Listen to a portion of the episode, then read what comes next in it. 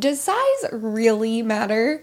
Your credit score size. Get your mind out of the gutter. This is Rich Girl's Guide, where we demystify the world of personal finance to help you create a financially successful and fulfilling life. I'm your host, Kirby D, and I worked in wealth management for over six years before leaving the office to focus on raising my two daughters and growing my own business. Today, we are going to answer the question Does your credit score size really matter? And if it does, what are some tips to help boost it?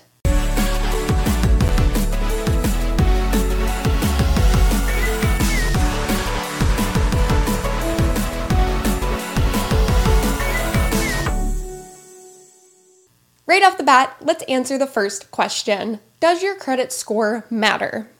It only matters if you answer yes to one of the following questions. Will you be trying to buy a home without paying outright in cash? Do you anticipate needing to get a loan of any kind, such as a car loan? Will you need to qualify to rent an apartment? Unless you are a trust fund baby or you're a billionaire who can pay in cash for everything, in which case I'm flattered you're listening. You are most likely going to need to utilize your credit score in some capacity throughout your lifetime, which means the size of your credit score does matter. There are two main reasons why your credit score matters.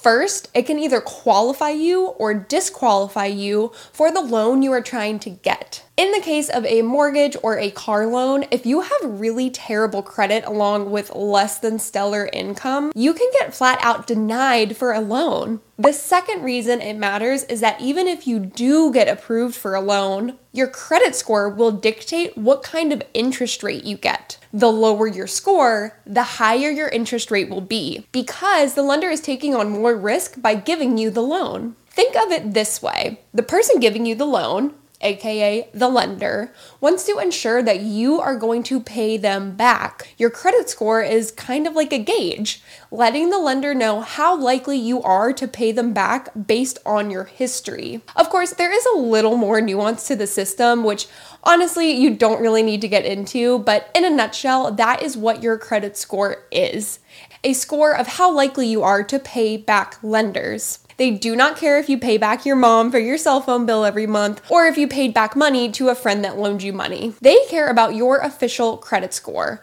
which you can find on Credit Karma or even through your credit card company. Now, what is a bad credit score versus a good credit score? I found this gauge on NerdWallet, which shows the breakdown between bad, fair, good, and excellent. A bad score is categorized as anything between 300 to 629. Fair is 630 to 689. Good is anywhere between 690 to 719. And excellent is 720 and above. For my audio listeners, don't forget you can watch the video version of all Rich Girls Guide episodes on YouTube and Spotify. Shameless plug while I have ya. Please rate and review wherever you are listening right now. It goes a long way to help me in reaching more listeners like you. Thank you.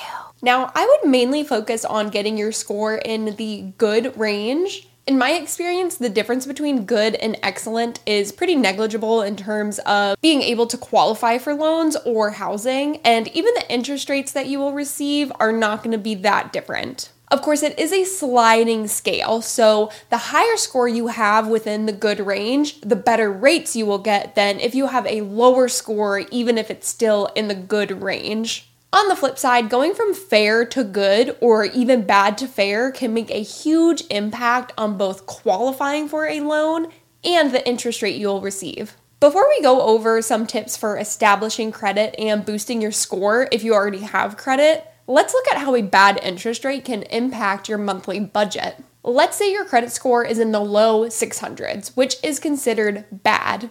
A normal interest rate in this imaginary scenario is 5%. Because you have a low credit score, you were barely able to get the loan in the first place. Instead of having multiple banks offering you different rates, there is only one lender willing to give you a loan. They are offering you an interest rate of 12%. Because they are the only lender willing to give you a loan, you take it. Let's say the total loan amount is $10,000 and you opt to pay it back over five years. That brings your monthly payment to $222.44. And the total interest you will pay over the life of the loan is $3,346.67. Now, let's say you had a good credit score, somewhere in the 700 range. Because you have good credit, you have multiple lenders offering you a loan, and you are able to secure a loan at 5%. Let's assume everything else is the same. You get a total loan amount of $10,000 and pay it back over five years. Your monthly payment drops from $222 to $188.71 and the total interest paid over the life of the loan, that is cut down by more than half. It goes from $3,346 to just $1,322.74. So you can see how having a bad credit score could start to lead you down a bad financial path. If you have a low credit score and you need to get a loan, you will get a worse interest rate, which leads to larger monthly payments and more money paid in interest to the lender. It's a vicious cycle that can lead to missed payments, and even lower credit score, and bad money habits spiraling out of control. So, is there anything we can do to boost our credit score? Of course, there is. Let's start with someone that already has established credit. First things first, do not close your longest running credit card. Cut up the card if you must, put it in the freezer. I don't care. Just don't close the line of credit. When folks start cleaning up their finances, they want to start closing out cards so they aren't tempted to use them. And while that is a great way to not use a card, it is not the best way to boost your credit, which is what we are focusing on today. The next thing we want to do is look at our utilization rate. Is there anything we can do to decrease it? That could be something as simple as paying off balances throughout the month instead of at the beginning of the month. It might be something like opening a new credit card, which will in turn increase our available credit and simultaneously decrease our utilization rate. I would recommend putting a few small purchases on the card as soon as you get it. Pay off the balance immediately, and then only use it once or twice a year to keep it active. The main reason for having this extra card is to have extra credit available that you are not utilizing. If you go this route, just a word of caution make sure you can handle having a higher credit limit. Lastly, make sure to clean up any outstanding claims or collections. You would be very surprised, especially after COVID, how many people had small health claims pop up on the credit reports that they swear they never received any bill in the mail for. After you've done those things, just keep trucking along with using your credit appropriately and making all payments on time in full. The long game is important to remember here. After a year or two of keeping up with these tips, you'd be surprised at how much progress you can make. If you are looking to build credit from nothing, here is where I would start. The lowest hanging fruit is to ask a parent or responsible family member if you can be added as an authorized user on one or more of their credit cards. Two words of caution here. Make sure this person is financially responsible. If they are not going to pay off their balance in full every month, you may want to rethink asking that person. Second, and hopefully this is obvious, but don't actually use this card. You are essentially just being added on paper to start to establish credit history. The longer your credit history is, especially when you are younger, the higher your score will be. The next thing I would do is open up your own credit card. Depending on how old you are, you may have to have a parent or a legal guardian added as a user. Regardless, the sooner you have a credit opened under your own name, the better your score will be assuming you use it correctly. Once you have this card opened, you will need to do two things. First, use this card like a debit card, not a credit card. You are not going to purchase anything on this card that you do not have cash money available to pay for it the moment you make the purchase. Credit card debt is a trap that so many Americans fall into.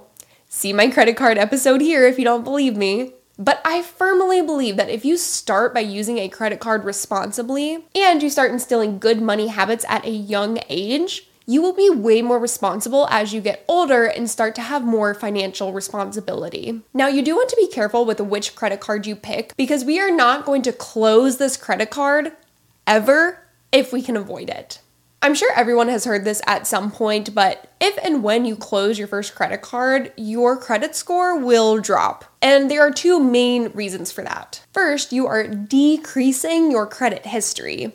Typically, after 30 or so days of a line of credit being closed, it falls off of your credit report, which means your history of credit has now gotten shorter. Stupid, I know, but that is currently how it works and we're here to work the system. Second, you are also decreasing your total line of credit that is available to you when you close your first credit card. That means your utilization score, the amount of credit available to you that you are currently using, is immediately going up. The lower your utilization rate, aka the less amount of money you are using compared to what is available, the higher your credit score will be. For example, if you have three credit cards and they each have a $2,000 limit, your total available credit limit is $6,000. If you have a balance of $600 on one card, $200 balance on another, and nothing on the third, your utilization rate is 13.3%. Your $800 balance divided by your $6,000 total available limit. That is a great utilization score you typically want to say under 20 to 25%. Now, let's say you haven't used your third credit card in a while. This was the first credit card you opened and you decide to go ahead and close it. Seems like a mature decision, right?